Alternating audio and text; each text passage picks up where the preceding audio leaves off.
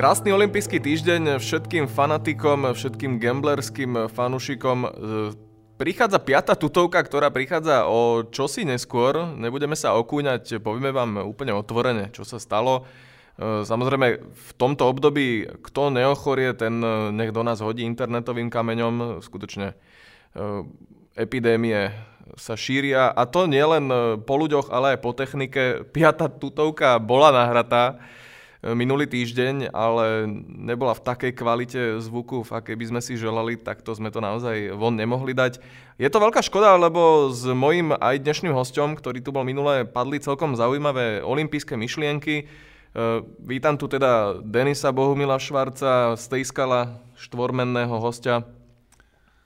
Nie je dôležité vyhrať, ale natočiť dobrý podcast. Presne tak, takže napriek tomu, že prichádzame trochu neskôr, že sme zmeškali zo pár myšlienok, ktoré sa dali ešte stihnúť pred olympiádou, zo pár tipov, tak podstatné, že sme naspäť. No a ja by som sa ťa úplne hneď na úvod opýtal, čo si myslíš o tom premiérovom vystúpení slovenských hokejistov. Ja si myslím, že good win for us, good win for Slovakia, it is hard working in defensive. Otázka znie, že či to bol biggest win, alebo môžeme pomýšľať na nejaký another, maybe? Bol to big win pre všetkých, ktorí slepo verili slovenskému hokejovému tímu na olympiáde natoľko, že si na ňo stavili. Lebo kurz na jednotku, ak Slovensko bolo v zápase proti olympijským atletikom ruským ako domáci tím vedený, tak kurz na jednotku bol, že 15.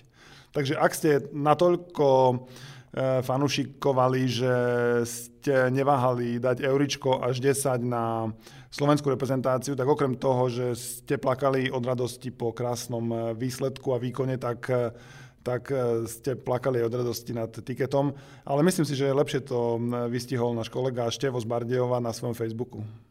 Áno, Števo napísal, že to bola noc, alebo teda noc v Koreji, ale pre nás to bolo po obede, roztrhaných tiketov, keďže okrem toho, že my sme absolútne šokovali, tak prekvapili aj Slovinci Američanov, čiže pokiaľ niekto naozaj skombinoval, čo ja viem, dve neprehry outsiderov, tak už môže byť do konca olympiády vysmiaty, najmä pokiaľ urobil nejaký preklep a dal do vkladu o 1-0 viac, ako pôvodne zamýšľal, tak naozaj už má na dovolenku.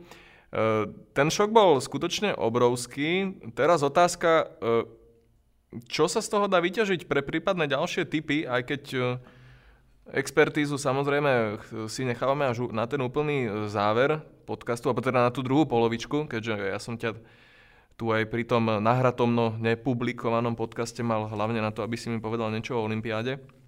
Ale veríš, dajme tomu, slovenským hokejistom teraz na prípadný aj celkové prvé miesto v skupine?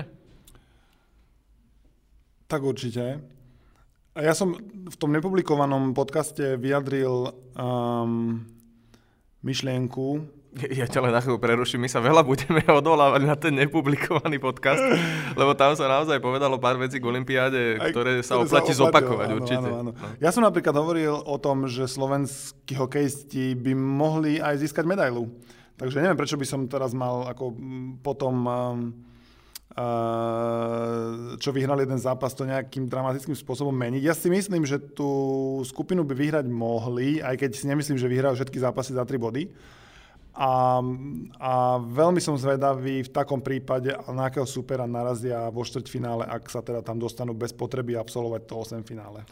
Tam je samozrejme tá výhoda na našej strane z toho hľadiska, že my už máme za sebou zápas s najväčším favoritom turnaja, alebo teda skupiny, ak sa teda bavíme iba o skupine, ktorý sme vyhrali, čiže máme vzájomný zápas lepší. Ak vyhráme so Slovincami, s ktorými by sme mohli byť, dajme tomu, aj favorit, tak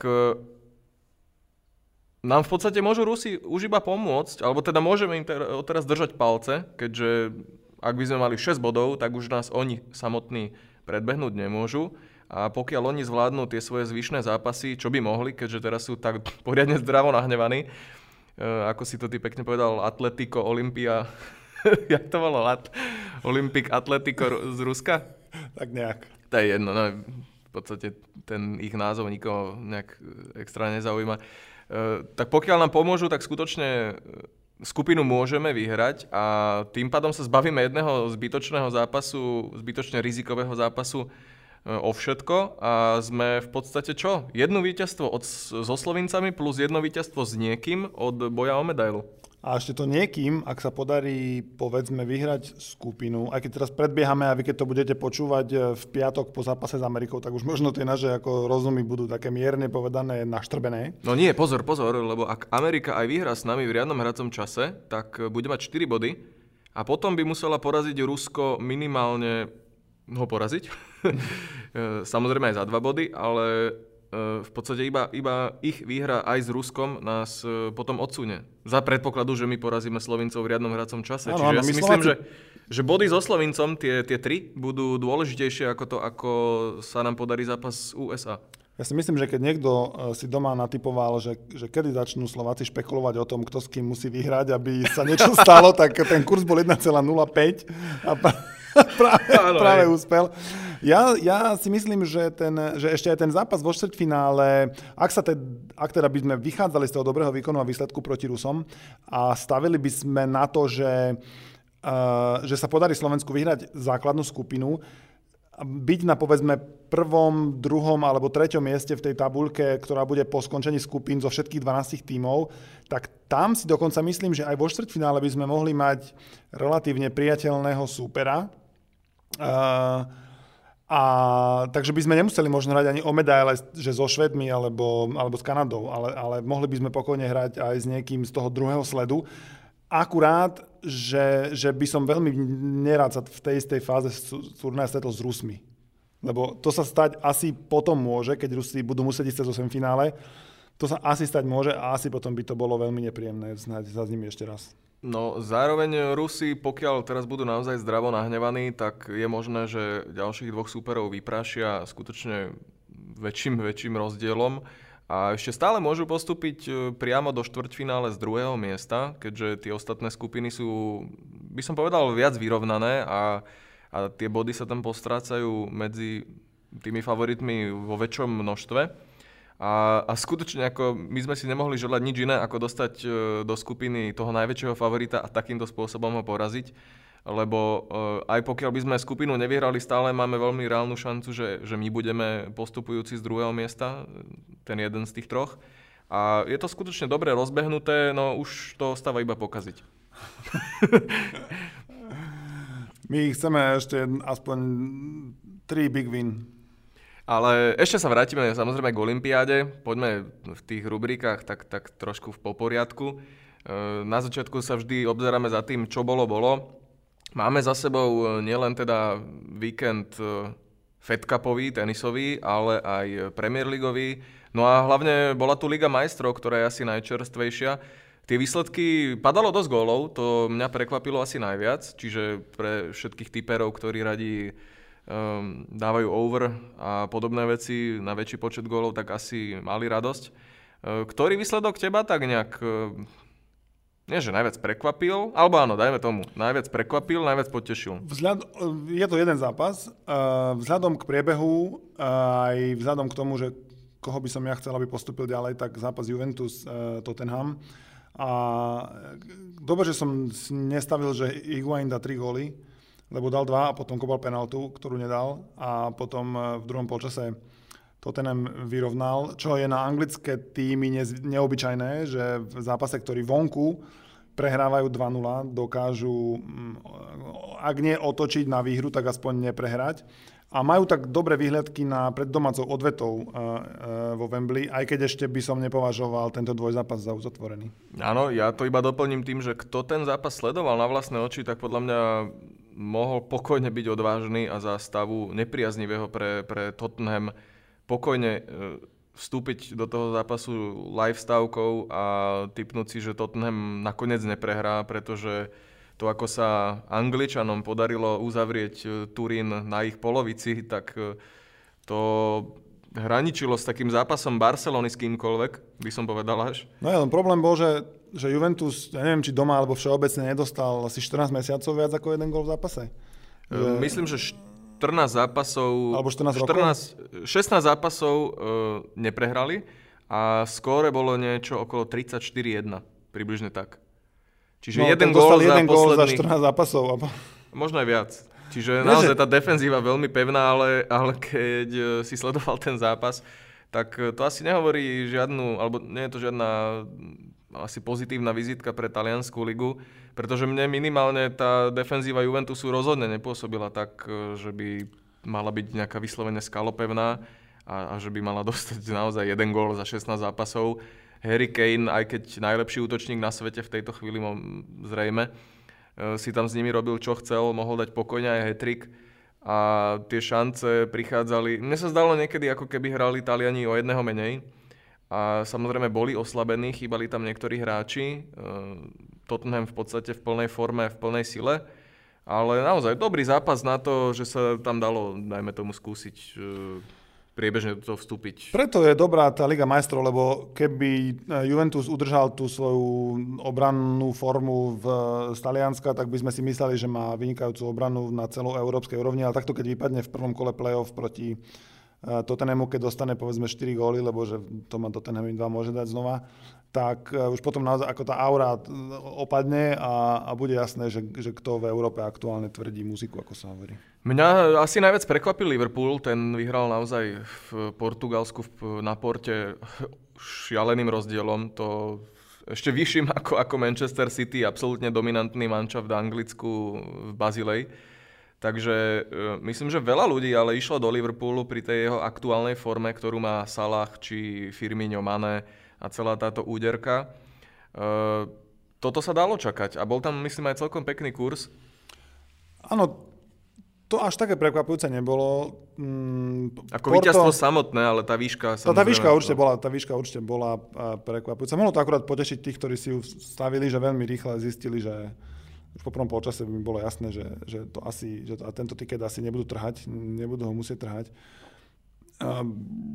Problém je trošku s odvetou, že tam už veľmi nie je na čo tipovať, lebo postupujúci je jasný. Doma to ťažko bude...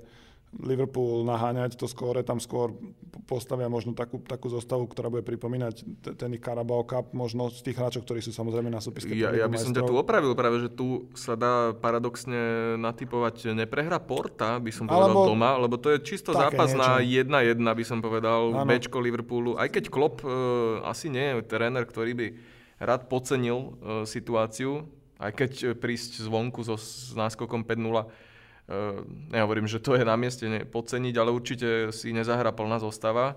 A zároveň anglická liga bude finišovať boj o prvú štvorku, takže ja si myslím, že tam pošetrí nejakých hráčov. A hlavne tá veľká hanba, ktorú si urobili Portugalci doma, tak minimálne ju prídu odčiniť von. Čiže ja si myslím, že... Ale je to ešte ďaleko. Je to ďaleko a myslím si, že aj tak... Väčšina fanúšikov futbalu, ktorí zároveň nie sú fanúšikmi jedného z tých dvoch družstiev, sa tomuto zápasu vyhne aj v stávkovej, aj pri obrazovke. Uzavrel by som to asi tak, že nakoniec to dopadlo všetko podľa predpokladov, alebo teda aspoň ten prvý týždeň. Real Madrid takisto vyhral, aj keď tam sa čakali problémy, tie prišli. Takisto veľmi dobrý zápas pre live tipy, keďže Paríž postupne z toho zápasu odchádzal. Neymarovi vôbec nevyšiel zápas a Real bol naozaj motivovaný odčiniť tú nevydarenú sezónu v lige, čiže pokiaľ ste do toho vstúpili za nepriaznivého stavu pre Real a skúsili jednotku, ja si spomínam kurz 5, približne v 30. minúte, ktorý sa dal naozaj asi zúžitkovať, aj keď teraz sme múdri, ale to sme vždy. A samozrejme tutovka v podobe Manchester City, ktorý vyhral vonku podľa očakávania. My len tu nás hodnotíme to, ako sa nám vlastne darili tie naše tipy, ktoré... Tisícka na február. Neodzneli tu v tom nepublikovanom podcaste naše dva tipy. Tipovali sme za 50 eur Gaela Monfilsa na turnaji v Quito ako víťaza turnaja, keďže tam prišiel naozaj ako veľký favorit a kurz bol solidný, okolo 3. Vypadol, takže tento tip nám nevyšiel, ale vykompenzovali sme si to stovkou na francúzsky Fed Cupový tím, ktorý doma z nejakého dôvodu bol, na ktorý bol vypísaný vyšší kurz ako na hosťujúce Belgičanky. Kristína Mladenovičová nesklamala, potiahla francúzsky 3 bodmi rozhodla aj rozhodujúcu štvorhru a padol nám kurz 2,07 za 100 euro. Čiže celková bilancia po týchto dvoch typoch a po dvoch predošlých z minulého týždňa, ktoré nevyšli, síce jeden úspešný tiket zo štyroch, ale sme v rámci tohto si myslím na priateľnom stave 907 euro. Máme čo doháňať, ale vzhľadom na to, že nám naozaj vyšlo zatiaľ iba 25% tipov, aj keď prenasledujeme a polujeme hlavne tie vyššie kurzy, tak myslím, že je to celkom ešte akceptovateľné. Áno, ešte máme čo prehrať. Ešte máme čo... Chcel som povedať zhodnotiť. No, ešte sa môžeme rýchlo vrátiť k tomu, ako dopadol vlastne ten Fed Cupový víkend. My sme tu spomínali, že tip na Slovenky, ktoré boli veľkým favoritom zápasu s Ruskom, nie je až taký lákavý, 1,4, nechceli sme do toho ísť. A si sme aj urobili dobre, vyzeralo to veľmi dlho, veľmi zle. Prehrávali sme 0-3 na sety, Rybáriková prehrávala aj v samotnom zápase a nakoniec to otočila. Dalo sa samozrejme zužitkovať,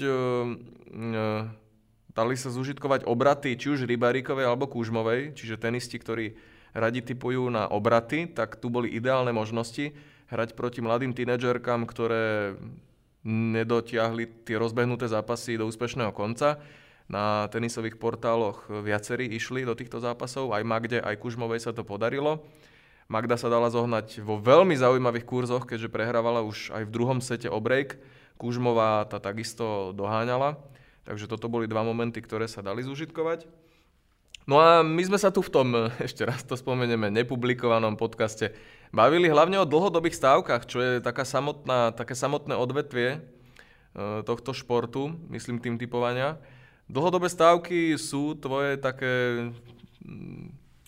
srdcová záležitosť? Ja sa priznám, že moja určite áno. Ja si nepamätám, o čo som hovoril naposledy, ale myslím si, že som povedal, že pre mňa dlhodobá stávka znamená, že sa to hrá nie dnes ani v noci. Takže keď sa napríklad to hrá cez víkend, tak to už je pre mňa dlhodobá stávka. Ale no ja na to veľmi nemám trpezlivosť na také, že dlhodobejšie stávky, aj keď si ma, musím povedať, navnadil. A niečo by som si možno skúsil aj na mojom takomto súkromnejšom účte podať také, čo, lebo nepoznám veľmi ten pocit, že mi nejaký tiket veľmi dlho žije. No, chápeš, že by som si skúsil. Hej, ty ho nepoznáš určite.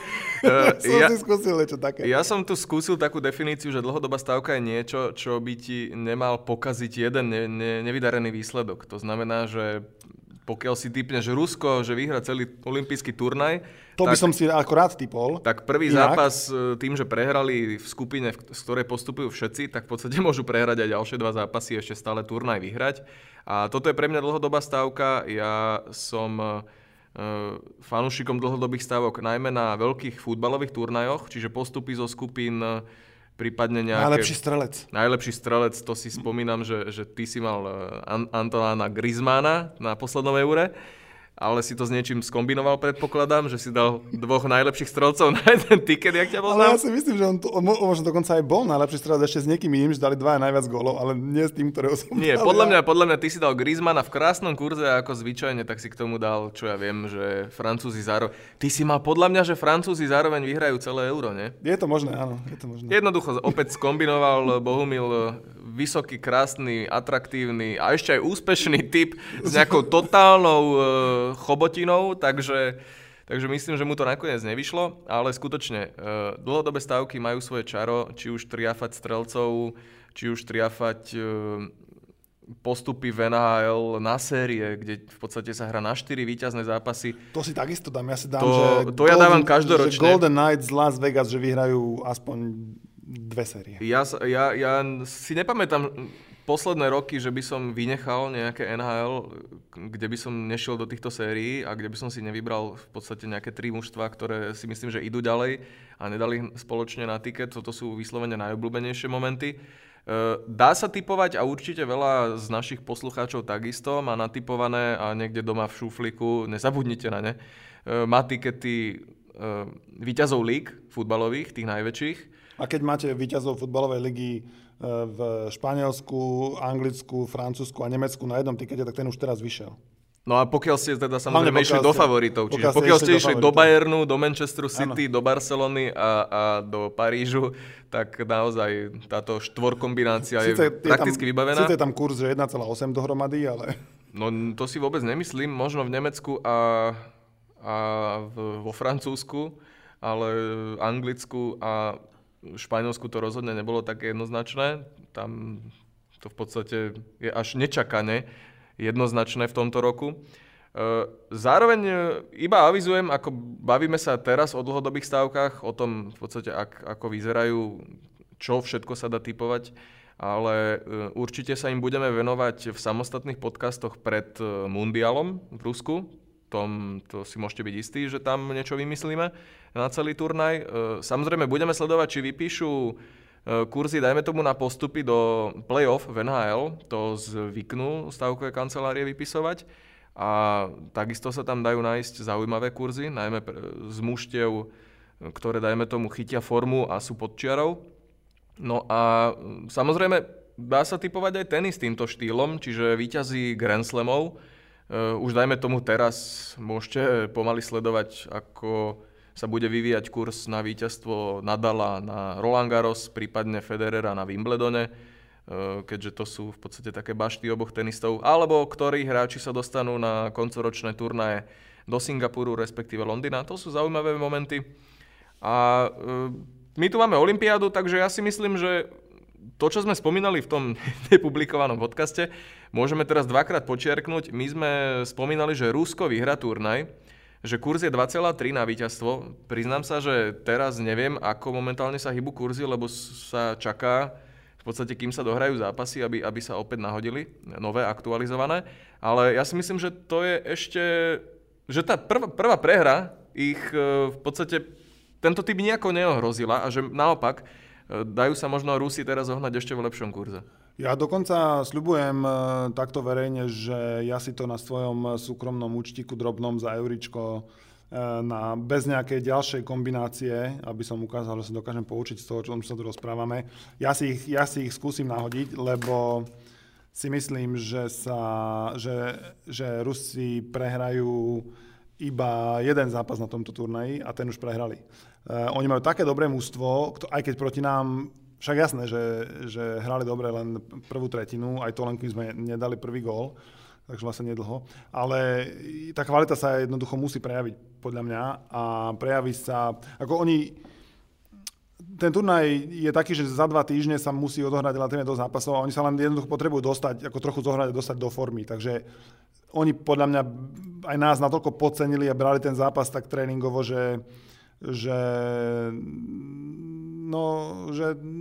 už ďalšiu takú blamáž nepripustia. Navyše som zachytil aj výrok trénera z Nároka, alebo z Nároka, ja neviem teraz, ktoré on používa, keď není v Lotyšsku, či kde to trénoval, že... Oleg. Že to bola jeho chyba a že si vstúpil do svedomia a takú sebareflexiu, nehádzal to na nikoho, nehádzal to na Smolovu, na rozhodcov, ani na nič iné, ale zobral to na seba. Čo si myslím, že je správny chlapský prístup a že aj... Že ako Rusi majú takúto tendenciu niekedy, že sa zosypú, ale toto si nemyslím, že jeden príklad skôr budú tento zápas s nami si vyhadzovať na oči ako také memento, že už to nemôžu zopakovať a myslím si, že oni sú pre mňa stále najväčším favoritom toho turnaja, keď už jeden zápas prehrali. Ja úplne súhlasím a ja z toho robím aj oficiálny tip nášho dnešného podcastu, čiže víťaz celého turnaja Rusko. Zaokrúhlime si konto, dávame to za 106, samozrejme až keď to vypíšu, lebo v tejto chvíli naozaj nevieme, ale ten kurz určite bude zaujímavý. Ty si tu spomínal minule, ja si spomínam, že padla otázka odo mňa, koľko z takýchto turnajov by tí ruskí atleti, antidopingový oddiel, či ako sa to volajú, by vyhrali z 10 turnajov. A ty si spomínal 8? Ja som povedal 8. Čo v podstate symbolizuje kurz, no koľko? 1,2? Asi. A ten kurz bol pred turnajom v čase nahrávania nepublikovaného podcastu 2,3. Po tej prehre so Slovenskom bude možno podobný. Každopádne všetko nad 2 je slušné. A myslím, že práve tá prehra ich nakopne. Ja si najmä myslím, že to teraz bude najvyššie, že už ako potom im začnú pribúdať výhry. Tak asi áno, asi áno. Skutočne teraz je asi najlepšia situácia do toho vstúpiť. Zároveň, ale tu nebudeme chodiť proti nášmu vlastnému pravidlu. My tipujeme Slovakov ako víťazov skupiny, aj keď samozrejme jedna lastovička ešte leto nerobí, ale máme to rozbehnuté výborne. Pre tých odvážnych, ktorí radi fandia a tipujú na rovnaké veci, tak víťaz skupiny Slovensko. A ďalší oficiálny tip, čo sme sa tu bavili ešte predtým, ako sme spustili nahrávanie, tak zabrdneme opäť na chvíľu do tenisu. Hrajú sa teraz turnaje v Rotterdame a Buenos Aires. V Rotterdame hrá Roger Federer o pozíciu jednotky. Tam tie kurzy sú mikroskopické na čokoľvek, čo sa jeho týka. Takže tam naozaj sa neoplatí v podstate nič. Je to možno na prilepšenie nejakých tutovkových tiketov. Ale zároveň v Buenos Aires sa hrá zaujímavý turnaj, kam išla partia na čele s Dominikom Tímom, ktorý vieme dobre, že je hlavne Antukový špecialista. Absolútne sa mu nedarí na tvrdých povrchoch, musí všetko doháňať práve na Antuke, kde je v podstate ako doma. Ten kurz na to, že v Južnej Amerike vyhrá turnaj, je 3-rovné. A práve v Južnej Amerike vyhral svoj zatiaľ najcennejší turnaj a tam sa mu veľmi darí, takže ja by som z tohto urobil náš druhý oficiálny tip. Výborne, môžem sa ťa opýtať takú doplňujúcu otázku, že tým to je ten, čo Mladenovičovou? Ako... Áno, a tým, že sa aj Kristíne teraz začalo trochu dariť. Oni buď sa rozišli a je sa začalo dariť, alebo si už zvykli na seba a na ten svoj vzťah, kvôli ktorému jej nevyšla tak pol sezóny od minulého augusta a jemu začiatok tejto. Takže snáď to neprebral od nej tú tenisovú krízu a ja verím, že tak ako sa ona vrátila na tých tvrdých povrchoch a nám zarobila nejaké peniažky vo Fed Cupe, takže aj Dominik si vezme z nej príklad a že nám z ďalekej Južnej Ameriky pomôže takisto nejakými euričkami na konto. No on je hlavne tenista, ktorý naozaj na Antuke hrá úplne iný tenis a pre mňa je jasný favorit toho turnaja. Myslím, že je schopný vyhrať 5 z 10 takých turnajov, čiže kurz na ňo by som dal okolo 2, niečo. A ten kurz ma naozaj oslovil. Myslím, že... Alebo teda takto. Verím mu jednoducho naozaj za oficiálny tip dnešného. Druhý oficiálny tip. Je to náš oficiálny antukár. Je to náš oficiálny antukár. Tým, že sme ladení dnes tematicky do dlhodobých stávok, tak v podstate aj tých Rusov si vyhodnotíme až po turnaji, čiže chvíľku to bude trvať. Dominika Tíma budeme vedieť už, pokiaľ vypadne, tak dajme tomu už dnes, ale keď vyhrá turnaj, tak vieme o tom v nedeľu večer, prípadne v podobných časoch, takže v najbližšom podcaste minimálne tenisový tip si vyhodnotíme. No a dáme si jednu rýchlu reklamu, ktorú tu máme v podstate tak tradične už. Ďakujeme samozrejme produkčnej spoločnosti Promovie, ktorá nám varí pečie tieto podcasty, všetky vizuálno, audio, akékoľvek služby vám urobí šité na mieru. Ďakujeme tradičnej sieti, tak určite podcastov, ktorá sa rozrastla na 3 rôzne v podstate odvetvia a počúvate nás už vyše roka. A komu ešte ďakujeme? Tenisovému svetu, ktorý nám tu nadal k dispozícii techniku a priestory, aby sme mohli nahrávať. A ja by som chcel povedať, že Promovie nemá nič s tým, že nám ten minulý podcast nevyšiel, lebo ja som... To je moja zodpovednosť je nastaviť to korektne, aby sa všetko správne nahralo. A my sme aj mali pocit, že sa to nahrávalo. Akurát tam nejaký kontakt s kontaktom si neporozumeli a jednoducho to nebolo počúvateľné. Takže to, ja som beriem to na seba ako Olex na rok, prehru s Rusmi. Takže ale môžete si byť istí, že podobne ako Rusi sa zdvihnú teraz. Presne tak, už sa to nebude opakovať. Tak o to kvalitnejšie podcasty teraz budú prichádzať. Zvuk bude vyladený do posledného detailu, takže... Do posledného decibelu. Takže posledná časť nášho podcastu sa bude venovať čisto olympiáde. Ty si tu v tom stratenom podcaste spomínal, že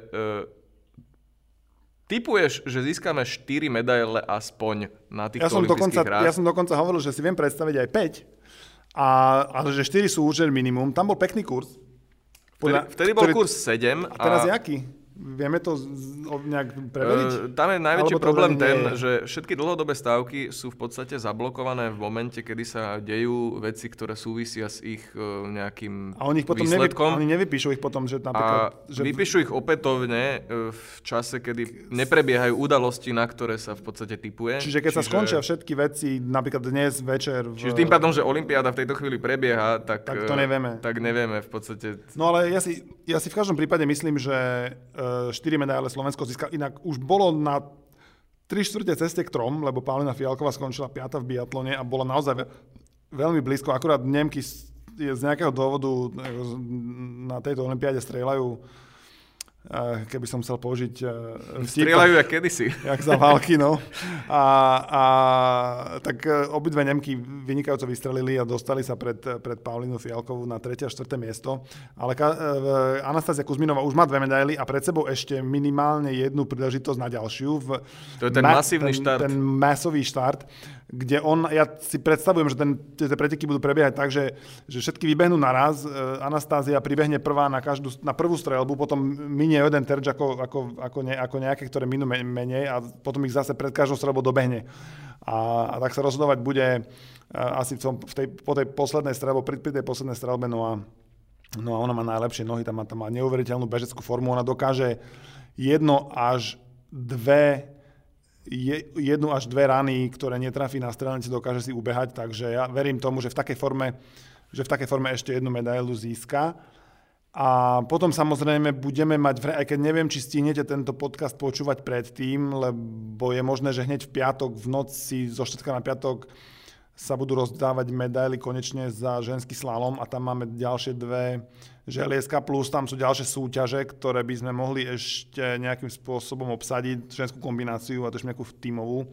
No a ja mám tých hokejistov v zálohe, takže ja si myslím, že aktuálne má Slovensko 2 medaile a medaily, aby som bol správny, ale ja si myslím, že ešte 2 pribudnú a že to bude najúspešnejšia olympiáda pre Slovensko v histórii.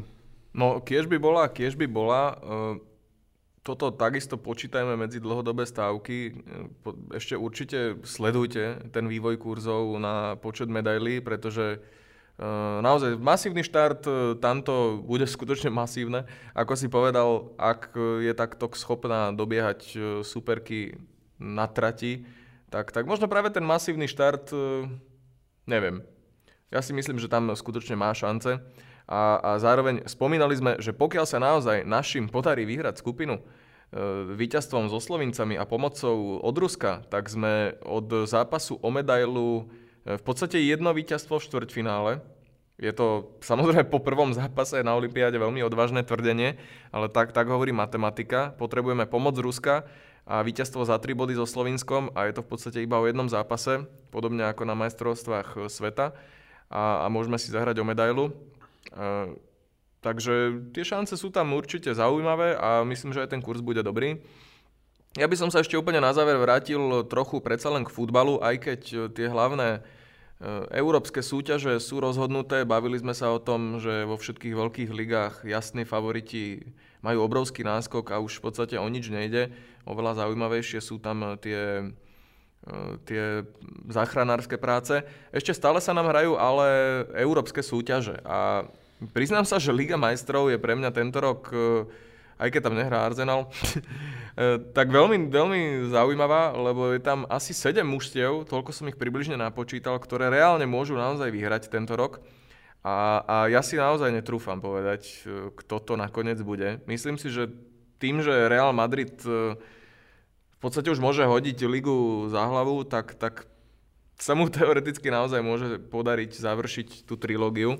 Ja by som nadal tam favorita, lebo buď to bude niektoré družstvo, ktoré už ako keby v lige nemôže vyhrať, alebo práve družstvo, ktoré už má v lige taký náskok, že už ju nemôže prehrať. Takže pre mňa dvaja najväčší favoriti sú Real Madrid a Manchester City. To si akože veľmi dobre povedal. Zároveň Manchester City... A Guardiola, áno, tam to je všetko rozbehnuté veľmi dobre, skutočne nič nehrá akoby proti ním, možno pár zranení, hej. Ale ten náskok v anglickej lige je natoľko veľký, že keď príde na veľké zápasy v Lige majstrov, tak asi naozaj ligu môžu v podstate odsunúť na druhú kolaj. Ja tam stále vidím v zálohe ešte ten Bayern Mníchov, ktorý takisto v nemeckej líge je natoľko suverénny, že vie veľmi dobre, že priorita sú tie európske konkurencie. A ešte stále tam v podstate sú čierne kone ako Tottenham a Liverpool, ktoré naozaj nehrajú ten typický ostrovný futbal, že vonku nič a všetko dobiehajú doma. Takže z tohto hľadiska pre mňa sú to najnebezpečnejšie anglické týmy. Ale ja by som sa asi zameral teraz čisto z typerského hľadiska na Európsku ligu, kde vidím vyslovene iba dvoch najväčších favoritov, na ktorých ešte v tejto fáze, keďže dokonca je pomerne dosť KO zápasov, môžu byť zaujímavé kurzy. A to Arsenal, ktorý vie veľmi dobre, že je v podobnej situácii ako Manchester United, z hľadiska, že liga je už v podstate pasé. Je dosť nízka šanca, že sa dostanú do Ligy majstrov zo 4. miesta, či nebodaj z vyššieho. Ale urobili veľké nákupy, hráči, ktorí aj môžu zasiahnuť do Európskej ligy. Takže myslím, že ich jasná priorita aspoň by mala byť víťazstvo v tejto súťaži.